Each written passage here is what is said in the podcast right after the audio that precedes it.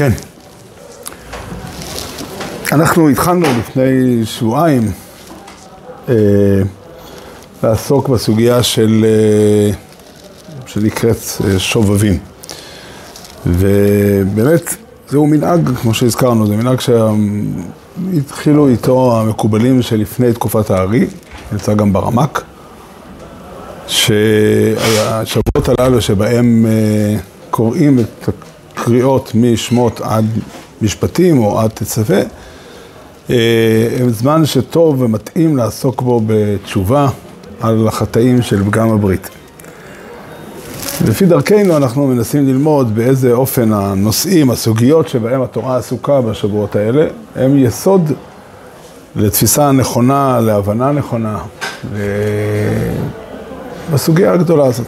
הסוגיה של שמירת הברית נתפסת באופן כ... כסוגיה של היכולת של האדם ל... ל... ל... לעצור את עצמו. שנקרא להתאפק כשקשה להתאפק. זה ודאי חלק מהתמונה, בלי ספק. אבל uh, אני חושב שתפיסה הנכונה של ברית היא תפיסה עמוקה יותר, שכוללת uh, הבנה רחבה יותר של המציאות. ויציאת מצרים היא, היא כנראה חלק, כך חשבו אלה שתיקנו את התקנה הזו,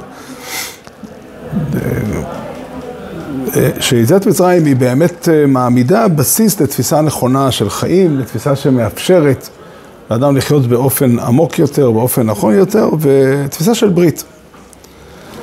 ואני חושב שהדבר הכי משמעותי שיציאת מצרים מביאה, וזה באמת מאוד מאוד נפלא לראות את הדבר הזה. התורה, אולי נתחיל כך, כן, הרמב"ן בתחילת כל אחד מחמשת החומשים, הוא מדבר על התוכן, על הכותרת של החומשים, של כל אחד מהחומשים.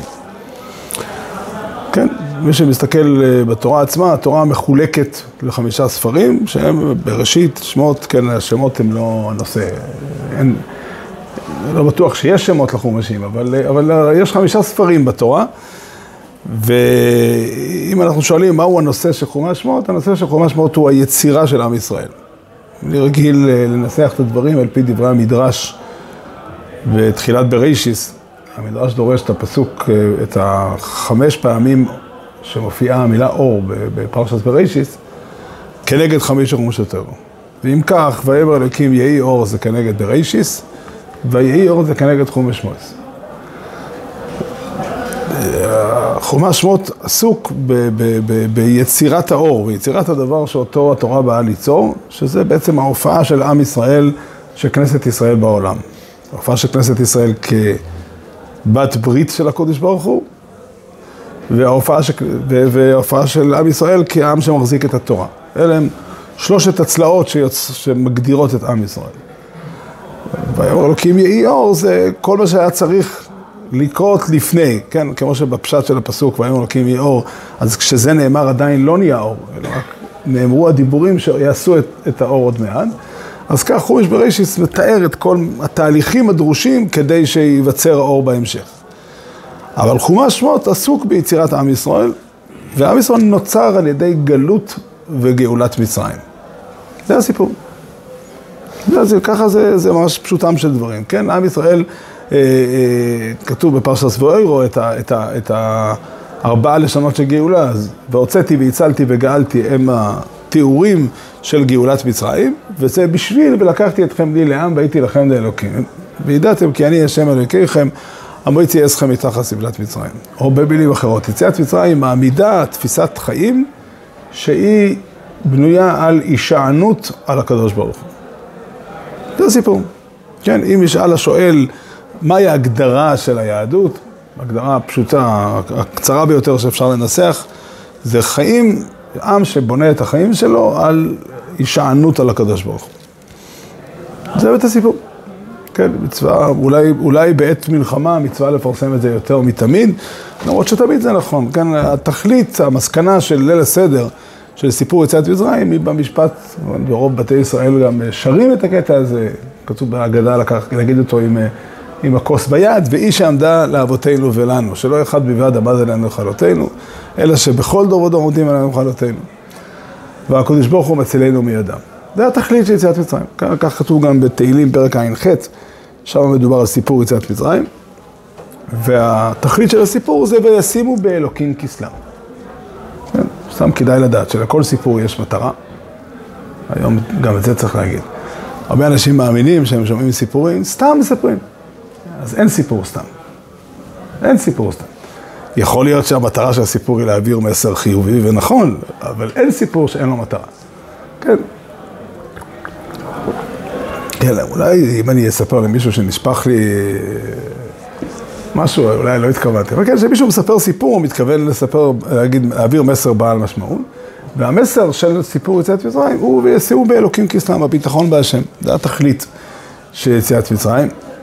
ואני רוצה קצת לבאר את הדבר הזה, ואני אשתמש ב, בטקסט, נקרא לזה ככה, טקסט מעניין מאוד, מיוחד מאוד, הטקסט של ההלל.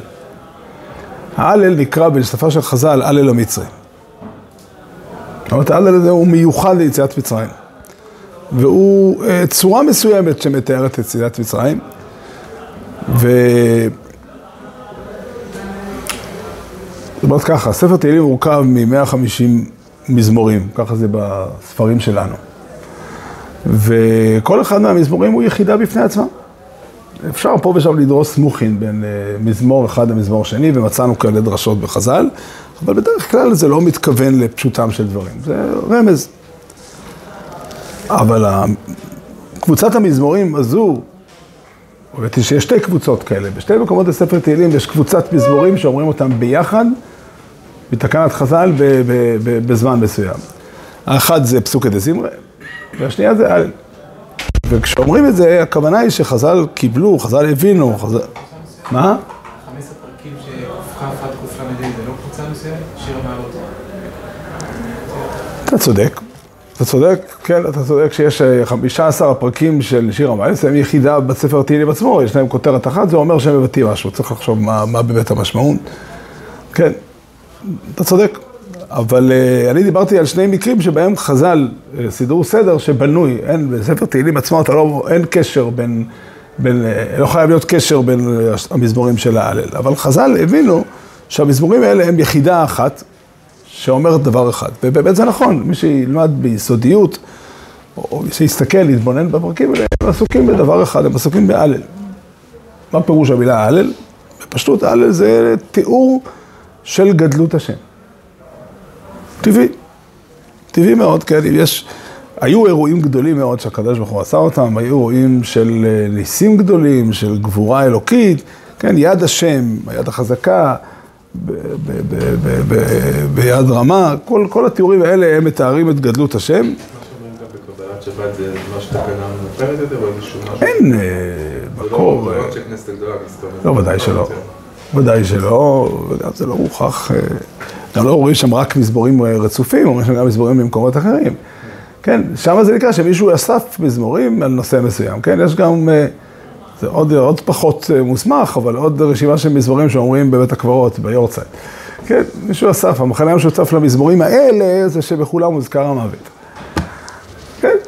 מישהו עשה נושא אחרי זה. יש הרבה רשימות של אה, מזמורי תהילים לתפילה, שחלקם בנויים יפה ועם היגיון, חלקם רשימות, אה, כן, שהן לא, לאו דווקא, לא, לאו דווקא משקפות משהו מהותי. אבל, מה? החלק השני זה כן, גם מהסוג... כן, כן, כן, כן, זה אמרתי, פסוקי דזמרה, שזה מאשרי או מתהילו לדוד עד אה, סוף הספר, וההלל. וההבדל ביניהם הוא, הוא ברור, כן, בגדול המזמורים של אה, פסוקי דזמרה עסוקים בלשבח את השם, להלל אותו על בריאת העולם, על העולם, על הטבע, על, ה, על היופי של העולם הקיים, ולכן מתאים לפתוח ככה את תפילת שחרית, כן, שהיא... אה, תפילת שחרית נתקנה על ידי אברהם אבינו, על, כן, אברהם אבינו שרואה את העולם ומשייך אותו לקודש ברוך הוא, אז זה מתאים להתחיל את זה עם uh, פסוקי דה זמרה. ואילו המזמורים של ההלל עסוקים בלהלל את השם על יד השם הגדולה, על יציאת מצרים. אני רוצה לשים לב לדבר מאוד מאוד משמעותי, שכל המזמורים של ההלל אומרים אותו. כל אחד מהמזמורים אומר אותו עוד פעם ועוד פעם בדרכים ובאופ... בדרכים שונות ובאופנים שונים, אז הנושא הוא שגדלות השם מובילה את מי ששר את השיר של הלל לגדלות האדם. כן, אפשר היה להגיד uh, תיאור, יש כאלה תיאורים, כן, שלצורך העניין, uh, הפוך בספר, בפיוט הוא נתן לתוקף, מתארים את שפלות האדם, כן, כחלום יעוף, כאבק פורח, כצל, כצל עובר, כן, ואתה הוא מלך כל חי וקיים. זאת אומרת, עכשיו מתחילים בקטנות האדם, ובאים לתאר, וזה באמת רקע למידת הרחמים, לזה שהקדוש ברוך הוא, שקשה לתבוע מהאדם יותר מדי, וכן הלאה. אבל, אה, אבל המזמורים של ההלל באים להגיד, וזה מאוד מאוד נפלא הדבר הזה, כמה גדלות השם מובילה לזה שהקדוש ברוך הוא גבוה, כן, המקביעי לשבת, המשפילי לראות בשמיים ובארץ, פשט של המזמור הוא מאוד מאוד מעניין, כי בדרך כלל המזמורים בתהילים, בתנ"ך, הביטויים בתנ"ך, מגדירים את השם כיושב בשמיים. אבל פה היה חשוב לבעל המזמור להגיד שהקדוש ברוך הוא כל כך גבוה שהוא מסתכל על הארץ, על השמיים מלמעלה למטה. המקביעי לשבת, המשפילי לראות בשמיים ובארץ.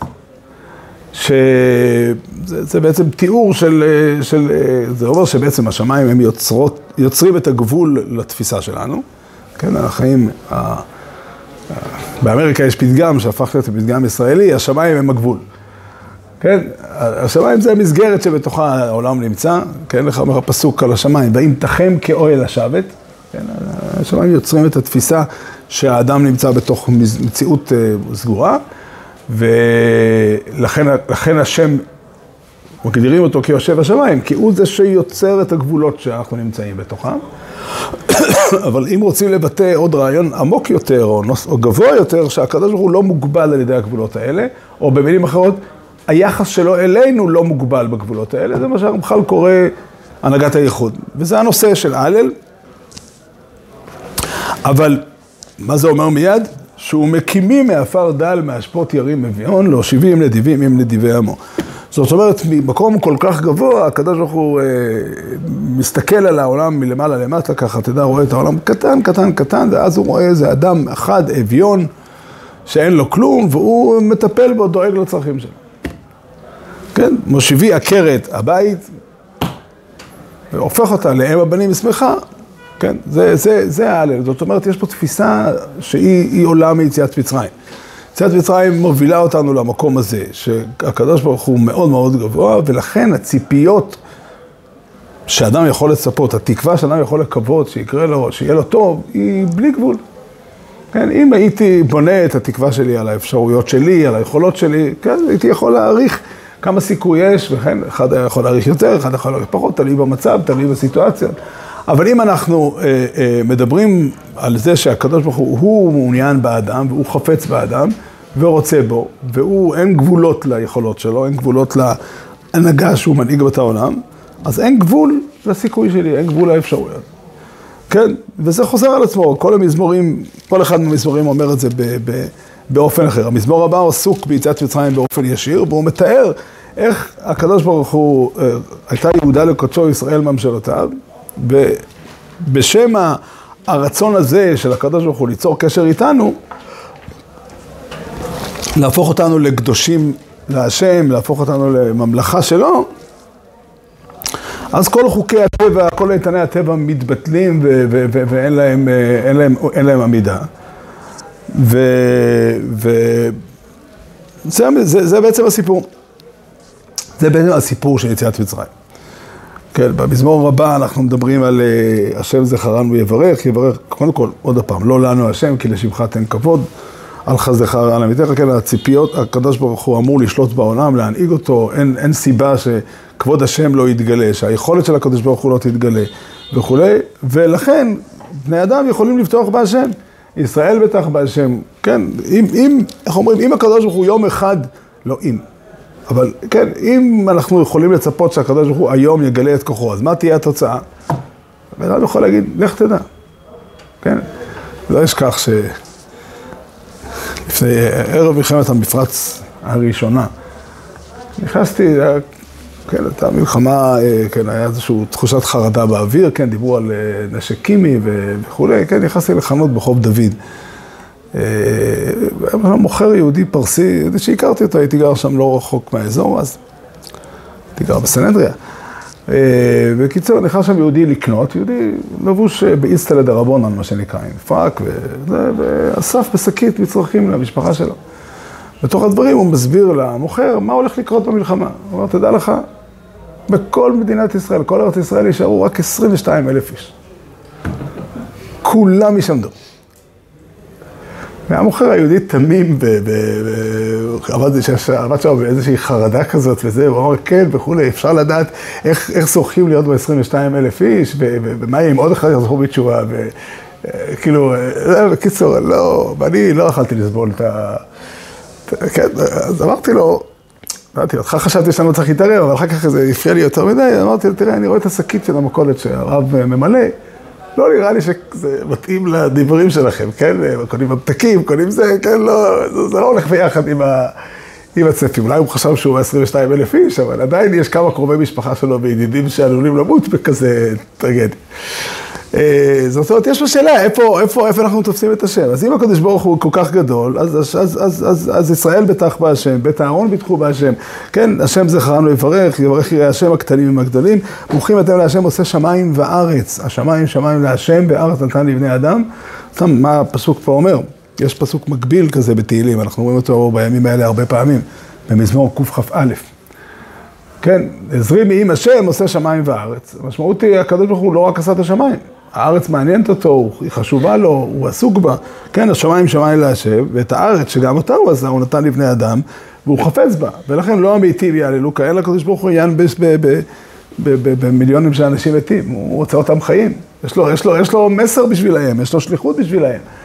כן, זה, זה, זה, במובן בעצם הזעקה שיציאת מצרים אומרת זה שכן, ראו ראיתי את עוני עמי אשר במצרים וזעקתם שמעתי מפני נוקסיו כי ידעתי את מכאוביו. כן, ראיתי את, את הלחץ אשר מצרים לוחצים אותם. ו, ו, ו, זה, זה בעצם המסר והמטרה היא ליצור עמדה כזאת, ליצור עמידה כזאת בחיים, שאדם חי בעולם והוא יודע שהחיים מורכבים, הוא יודע שיש סכנות בעולם, הוא יודע שקורים לפעמים דברים, והוא תולה את עיניו לקדוש ברוך הוא. כן, יש לי ערך אינסופי, כי בורא העולם הבלתי בלתי מוגבל חפץ בי ורוצה אותי, כן? בהמשך גם, זה עומד במפורש, הוא מתאר, אהבתי כי ישמע השם את קולי תחנוני, כי איתו אוזנו לי ובימי יקרא. אין אדם בעולם שהייתה לו צרה או במצוקה והוא נגאל מהצרה והוא לא אוהב את זה שהשם שמע את תפילתו. אבל המשורר כאן בתהילים אומר שהסיבה שהוא אוהב את העובדה שהשם שמע את תפילתו, כי הוא יכול להסיק מזה מסקנה. אני אמרתי בחובזי כל האדם כוזב. כן, אני האמנתי כי ידבר. היום אני מסתכל על העולם, אחרי שהקדוש ברוך הוא אי פעם, וזה באמת אמיתי, העובדה שאי פעם הקדוש ברוך הוא שמע לתפילתו של מישהו, אי פעם הקדוש ברוך הוא ירד למצרים להוציא משם את עם ישראל, דייה כדי שכל בני האדם בעולם יסתובבו בעולם עם ראש מורם. גם גוי, גם מי שהקדוש ברוך הוא לא הוציא אותו ממצרים. כי העיקרון שהתגלה ביציאת מצרים, שהקדוש ברוך הוא, איך הוא אמר, איך, איך, איך משה רבנו אמר לפרעה, למען תדע כי אני השם בקרב הארץ. אני נמצא כאן, יש לי פה אינטרסים, אני מוליך פה מהלכים, אני מתערב ושמתי בדות בין עמי ובין עמך, כן, בין, אה, ב, יש, יש פה התייחסות, יש התייחסות שהקדוש ברוך הוא מתייחס לבני אדם. והדבר הזה שהקדוש ברוך הוא אה, הושיט יד עם מטפחת לנגב את הדמעות, כן, חילצת נפשי ממוות, את עיני מן דמעה, את רגלי מדחי, לכן לתהלך לפני השם בארצות החיים. האמנתי כידוע, זה לא, לא דובר על אדם שיש לו הבטחה שכך יהיה, אבל יש לו תקווה, יש לו סיבה לחשוב על זה, וזה בעצם המסר הגדול של יציאת מצרים. כן, ובהמשך, יקר בעיני השם אמבת לחסידיו, כן, אנא השם כי אני עבדיך. כן, אני, יש לקדוש ברוך הוא ערך, אני עתיד אה, אה, לעשות משהו בשביל הקדוש ברוך הוא. עבד זה נקרא, כן, אה, דרך אגב, נראה לי שהפסוק, אני עבדך בין אמתיך, הוא המקור למנהג להזכיר אדם בשם אמו, כשמתפללים עליו. כן, האדם עומד לפני השם, הוא, זה מאוד, אה, מאוד פרטי, כן, שאומרים את הבן אדם, לא את שם המשפחה שלו, גם לא את שם אביו. שזה השם שבו הוא מופיע בעולם, אה, כן, בתור, אה, זה הזהות שלו. שם אני ושם אמי, זה אומר, כן, אני כאדם, כיצור, ילוד אישה, שהיום כאן ומחר בקבר, אני עומד לפני השם ו- ו- ו- ומרגיש את עצמי שאני יכול לפתוח ולבקש, אנא השם כי אני עבדך.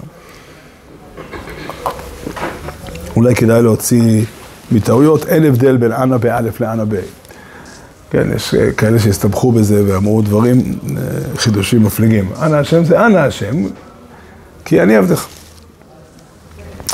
ובאמת, הרעיון הזה הוא רעיון ששייך באופן ישיר לעם ישראל, כי הקדוש ברוך הוא ביציאת מצרים הוציא אותנו מן המיצר, גאל אותנו.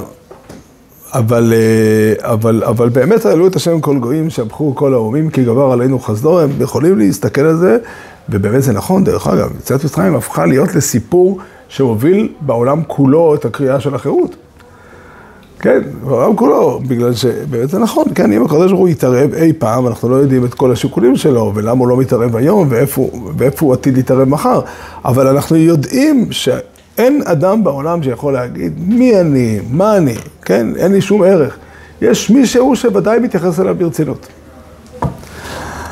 כן, מכאן המזמור הבא עסוק ב... ב הודו להשם בהודאה, לא רק בהלל אלא גם בהודאה, אבל הוא גם מתמקד בזה מאוד חזק, כן? אה, אני חושב שזה השער להשם, צדיקים יבואו בו, פשוטו של מקרא, זה בית המקדש. השער של בית המקדש הוא השער שבאים לשם. אבל שוב, מה בית המקדש מלמד?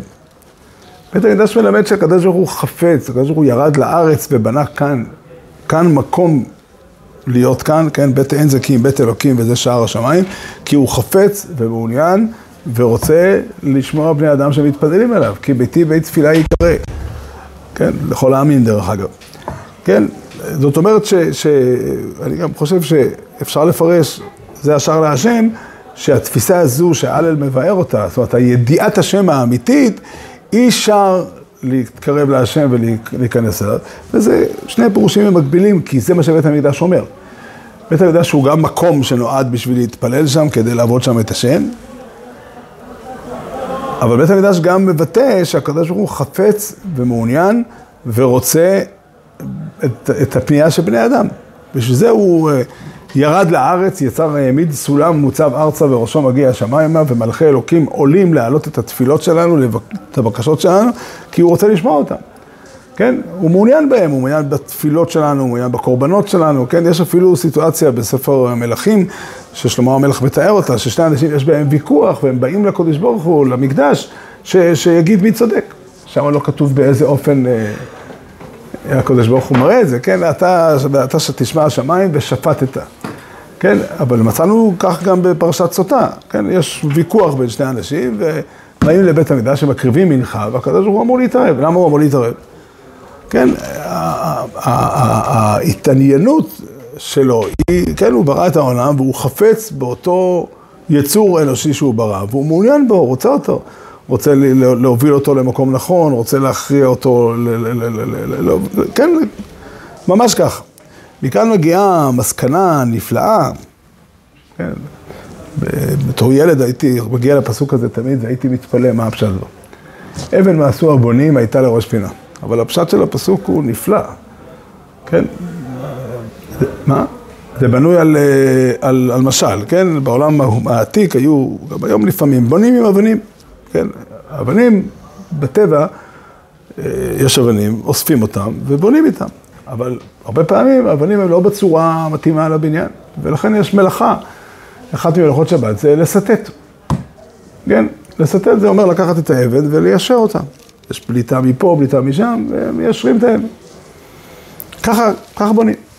עכשיו, לפעמים יש אה, אבן כזו שמגיעה לבונים, והבונים אומרים, אה, אין, אין, אין מה זה. יש פה בליטה גדולה מהצד הזה, אם תוריד אותה, אז יש, אה, לא יישאר כלום. אומר בצחוק, כי למה אבן מעשו הבונים? כי בדרך כלל כשזורקים כזאת אבן, אחרי שלא מחליטים לעשות איתה כלום, לא זורקים אותה רחוק. אז היא נמצאת שם באזור, והיא חוזרת עוד פעם ועוד פעם, ועוד פעם אומרים, אה, זה האבן הזאת, כן, אין מה לעשות. והנה ראה איזה פלא. בסוף היא הייתה לראש פינה, היא הפכה להיות האבן המרכזית, הבולטת, ראש פינה זה האבן בקרן הזווית, שהיא הפנים של הבניין. כן, אבן ועשו הבנים, ופשטות זה לא יכול להיות. אם אתה מסתכל על העולם, זה ציור של פלא, ציור של דבר שלא ייתכן. אבל הדבר הזה, הציור הזה הוא, הוא אפשרי אם אתה יוצא מנקודת הנחה שבורא העולם, הוא מנהל את העולם והוא מתעניין בבני אדם. כן, ייתכן מאוד, מאוד מאוד ייתכן שהוא חפץ באדם הזה, ולך תדע לאן הוא יכול להגיע. אין גבול, אין גבול לאפשרויות של בן אדם. כן, לאפשרויות שיכולות לקרות. ו, ו, וזהו הסיפור של ההלל. זה בעצם מה שיציאת מצרים באה ללמד, התודעה של יציאת מצרים היא גדלות השם, אבל מהו האופי של גדלות השם? איזה גדלות אנחנו מייחסים לו? כן, איזה, כשאנחנו עושים חג, חג זה פירוש חג. חג זה יום כזה שבו אנחנו אה, חיים, עומדים מול בורא העולם, מתוך תפיסה שהוא חפץ בנו ורוצה בנו ורוצה אותנו, ויש מבחינתו ערך עצום למה שאנחנו יכולים וצריכים, אה, וצריכים לעשות. וזה, באופן הזה יציאת מצרים באה להיות, אה, ליצור צור, צורת חיים שונה לחלוטין. היא באה ליצור הבנה, כן, כן, כן השם ויער לנו. השם אה, מעיר לנו, יסרו חג באבותים, יש מקום לעשות חג. זה תמיד פירוש המילה חג. האדם מסתובב בחג, אין, אין חג שבו האדם מרגיש כלום, זה לא, זה לא עובד ביחד. כן, התחושה של החג הזה זה שאני מרגיש. אה, שהנוכחות האלוקית היא, היא נותנת בי כוח. יש גמרא מעניינת, שנוגע להלכה דבר יום ביומו. כן, ההלכה היא, ככה הגמרא אומרת, שקוראים בתחילת התפילה, ב... בארבע מקומות בתפילת עמידה, קוראים ומשתחווים. אז הגמרא אומרת שקוראים בברוך, לפני הזכרת השם, ודורש מהפסוק, מפני שמי ניחתו. כן? לפני הזכרת השם, האדם uh, מתכופף. אבל זוקפים בשם, שנאמר, השם זה כיף כפופים. בקריאה פשוטה זה מאוד מוזר.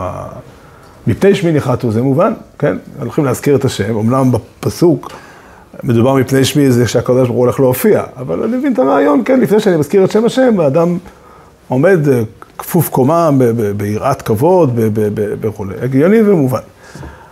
אבל השם זוקף כפופים, הכוונה היא, זה הולך ביחד עם אה, רופא חולים, מתיר אסורים, כן, כפופים פה זה אנשים אומללים, מסכנים, צורה מסוימת של מסכנות, שהקדוש ברוך הוא דואג להם. זה קשור לכפיפות קומה שאדם מתכופף לפני השם? כן, זה ממש, אה, זה נשמע משחק מילים. בברכות בבוקר, כמה זמן זה כל מיני דברים יחסיים אלינו? מה? בברכות בבוקר, אנחנו כמה זמן זה כל מיני דברים שיחסיים אלינו, מה תראה אסורים ולא בדיוק. לא, שמה... לא, אתה שואל שאלה אחרת, אתה שואל, אמרתי רסומים זה הנהגה אלוקית, שאדם אדם אסור, יש כזה תופעה, אדם אסור, שהקדוש ברוך הוא אה, ישחרר באמת את כל האסורים.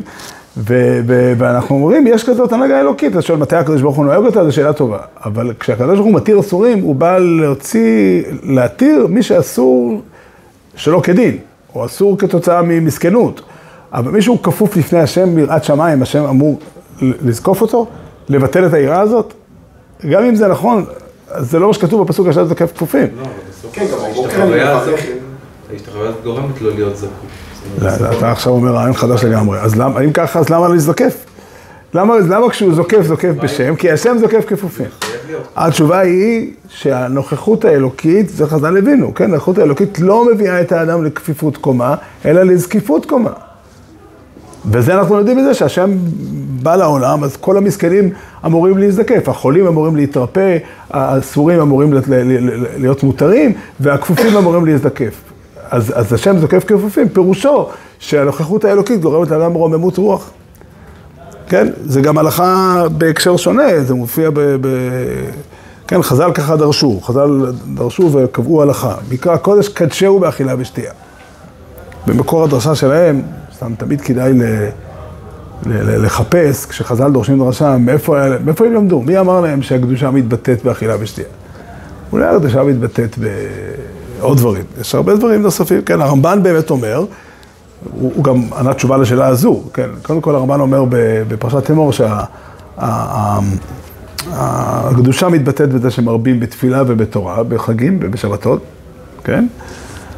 אה, שמעתי פעם מיהודי שהלך לעולמו לא מזמן, רבי שחיים שלנגר, היה הרוב היהודי, יהודי מעניין מאוד.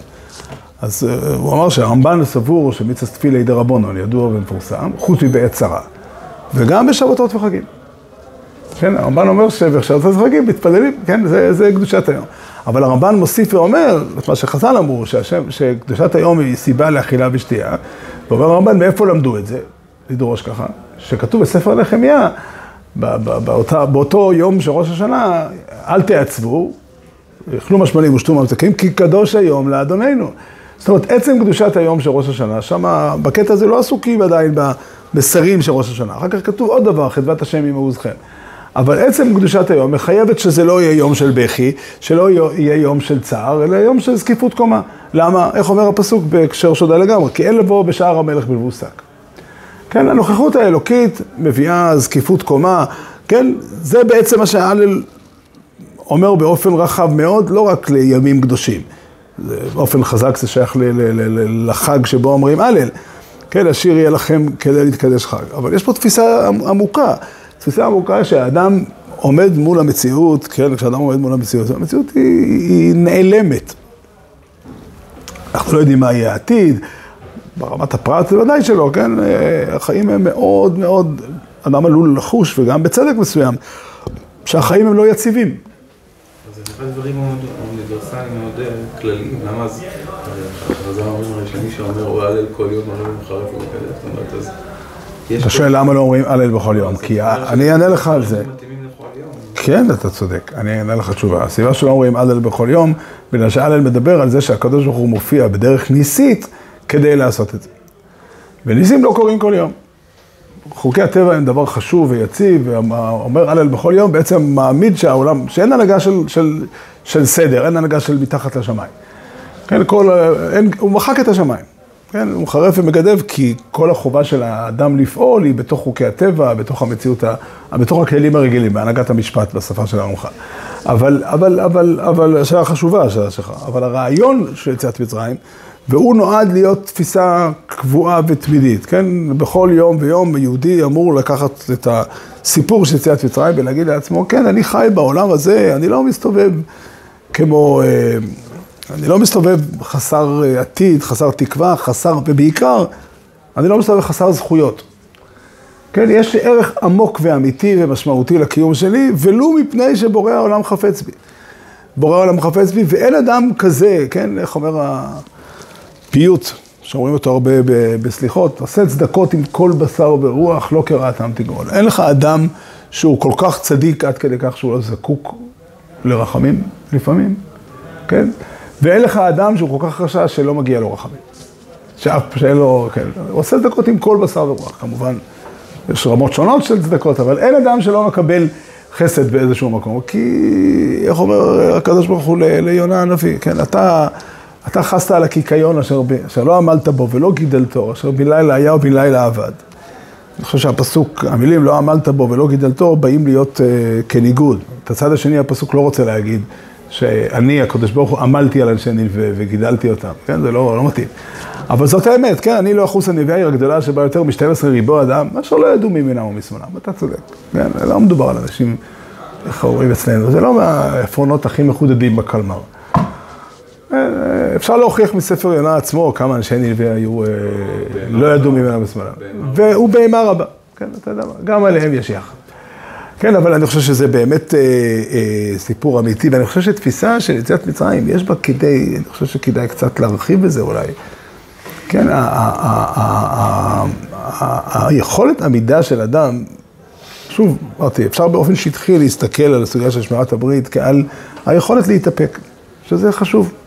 כן, בן אדם הוא יצור שצריך להשתמש ביכולת הזו גם כן, אין ספק. כן, אדם שאין לו את היכולת אה, לדחיית סיפוקים הוא, הוא מסוכן, הוא אומלל. אבל יש כאן דבר נוסף, יש פה משהו בתפיסה, כן? אני צפוי, אדם עלול להרגיש חסר, וככל שאדם מרגיש יותר אה, שייך, יותר גבוה, יותר מרומם, אה, מטבע הדברים היכולת שלו ל... ל- ל- ל- להיות מכוון מטרה לכיוון נכון, היא הרבה יותר.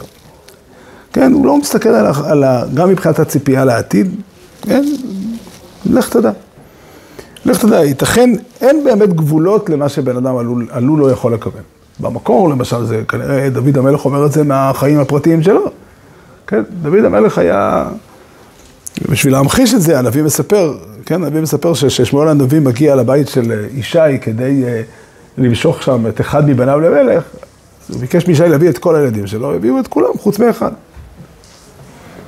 אומר לו, "אה, הנביא, שכחת אחד? כן, חסר, אין פה, לא, אין פה מי שמתאים, בטח שכחת. אה? אה, אתה צודק, עוד שעה רק אתה. יש עוד אחד. אם היית מביא את הפסיכולוגים שלנו היום, מה, מה יכול לגדול מילד כזה? חז"ל היו עסוקים בליישב איך זה קרה בבית של ישי, שהיה חוסית של אוקסידים, אז יש איזה סיפור למה זה קרה, אבל זה לא משנה. במציאות הילד הזה גדל באופן כזה שכשספרו את הילדים בבית לא ספרו אותו. והוא נהיה מלך ישראל. כן, הוא נהיה מלך ישראל.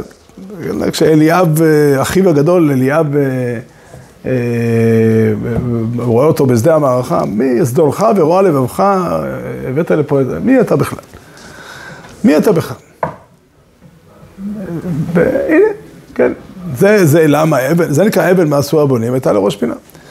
וברמה כללית יותר, חז"ל גם אומרים שכל מה שדוד המלך אומר על עצמו, אפשר לדרוש את זה על עם ישראל כולו, כן, כנסת ישראל כולה, איפה היא הייתה, איפה היא הייתה כשהם היו במצרים, ואיפה היא הייתה אחר כך כשדוד ושלמה בנו את מלכותם, איפה עם ישראל היה לפני אה, 80 שנה, ואיפה אנחנו היום, כן, אבן מעשו הבונים הייתה לראש פינה, כן, איפה הציבור, אה, איפה עולם התורה היה פעם ואיפה הוא היום. אז נכון, בכל שעה אנחנו מסתכלים על העתיד ואומרים מה יהיה עכשיו, ואנחנו לא תמיד יודעים.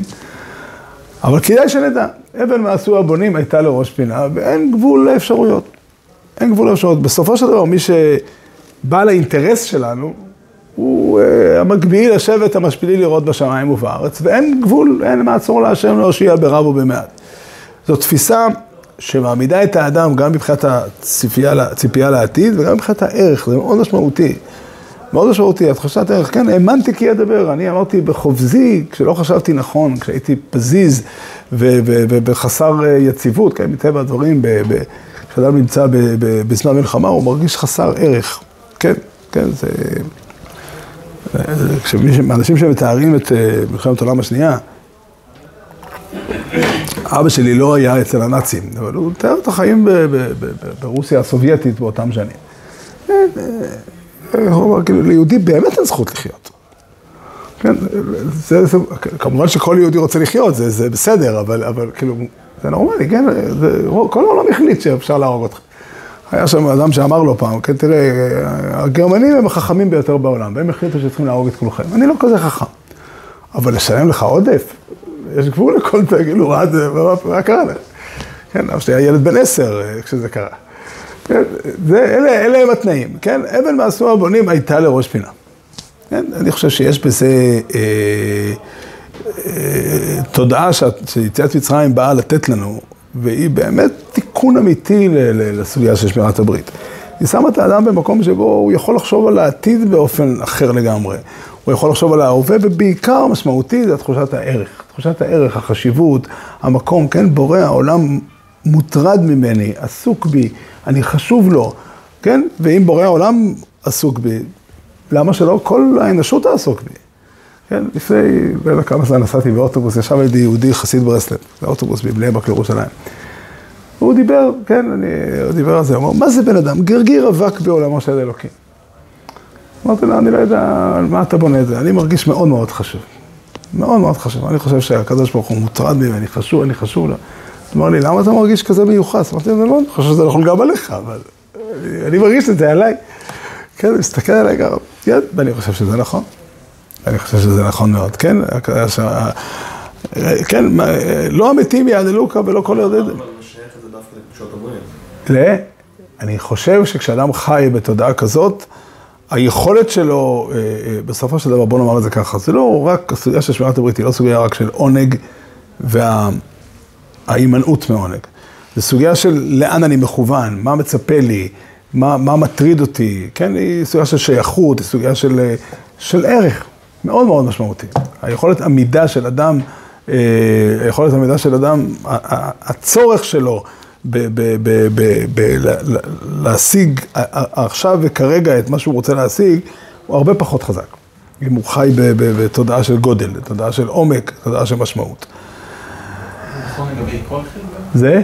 זה לא נכון גם לגבי כל חטא? כל כל רע, כל דבר שהוא לא שמוע שלא זה נכון לכל חטא כמובן, אבל אני חושב שזה יותר משמעותי בשמירת הברית. שמירת הברית בעצם מעמידה את השאלה איפה האדם, לאן האדם, אה, לאן האדם הולך, לאן האדם מתחבר, אה, הוא מצפה שיקרה משהו, הוא מצפה אה, להיות שייך למשהו. אני חושב ש, שיש לזה הרבה מאוד השפעה, אולי צריך יותר להגדיר את היחס. שהשם יעזור לנו תמיד, ושנחיה תמיד בתודעה הגדולה הזאת. באמת, אה, אני חושב שאם אם, אם, אם אדם, אם מבינים נכון את, ה, את הקול הגדול הזה של אמונת הייחוד, יש בו בשביל להרים את הראש, לזקוף את כל הכפופים.